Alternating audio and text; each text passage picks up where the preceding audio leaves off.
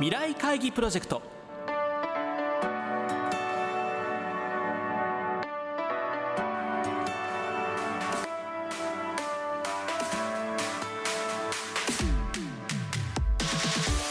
皆さんご機嫌いかがですか？ラジオ日経の山本直です。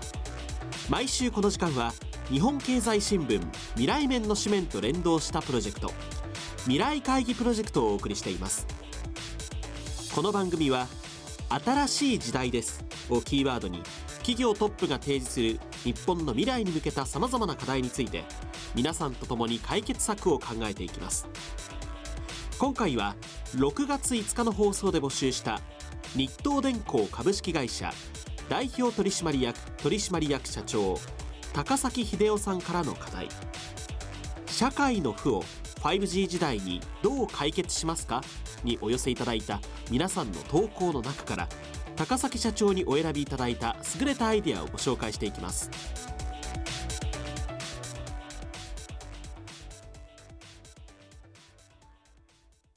まず最初にご紹介するのは、にじゅうろくさい会社員鳥羽祐介さんからお寄せいただいた投稿です。記憶を記録する。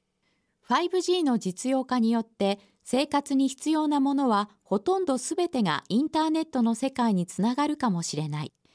今の私たちには想像もつかないくらい膨大なデータ量を処理できるようになるだろう。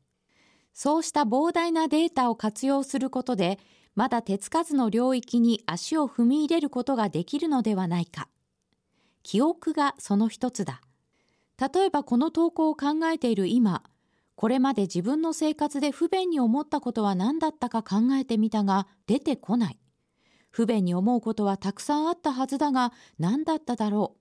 記憶を記録して必要な時に取り出すことができれば、違った世界が見えてくるのではないだろうか。他人の記憶にアクセスできれば、その人の人生を疑似体験することも可能になる。人間にとって未知の領域である記憶にこそ、新たなビジネスの種が眠っているのかもしれない。続いてはさんじゅっさい会社員西達也さんからの投稿です。広く教育の機会を。離れている相手に何かを伝える。人間の移動速度を考えると極めて有益な技術である。その技術が ファイブジー により転換期を迎えている。これは単純な速度の向上のみならず、大きな革新を起こすだろう。移動が不要であることから、まず思いついたのは、教育機会の不足の解消だ。私自身、北海道の田舎で生まれ育ったこともあり、通学に苦慮していた。ブイアール なども含めた双方向の情報伝達が、ファイブジー により十分に可能になれば、この問題は解決する。通常の通信教育で懸念される他者とのコミュニケーションも、同時多数接続という利点を生かすことで解消できるだろう。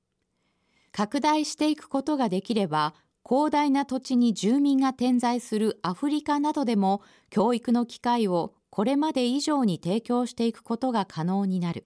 一人でも多くの人が十分な教育を受けるこの負の解消は、人々がより賢くなり、さらに多くの負を解消していく大きなきっかけとなりうるのではないか。最後にご紹介するのは、駒澤大学グローバルメディアスタディーズ学部さんねん、小林亮太さんからいただいた投稿です。通院せずに診察。私の祖父母ははちじゅっさいを超えており、毎週運転している。理由は通院だ。病院まで片道およそいちじかんかかり、大きな負担になっている。昨年帰省した際、困ったように言っていた。最近、高齢者が交通事故を起こしたというニュースを多く見る。運転が負担として重くのしかかっていると、祖父母を通じて感じる。ファイブジー によって医療分野で実現を期待したいのは、病院に行かなくても診察を受けられるようになることだ。自宅と病院間でスムーズに画像などの情報をやり取りできれば、病院まで通う負担を減らせる。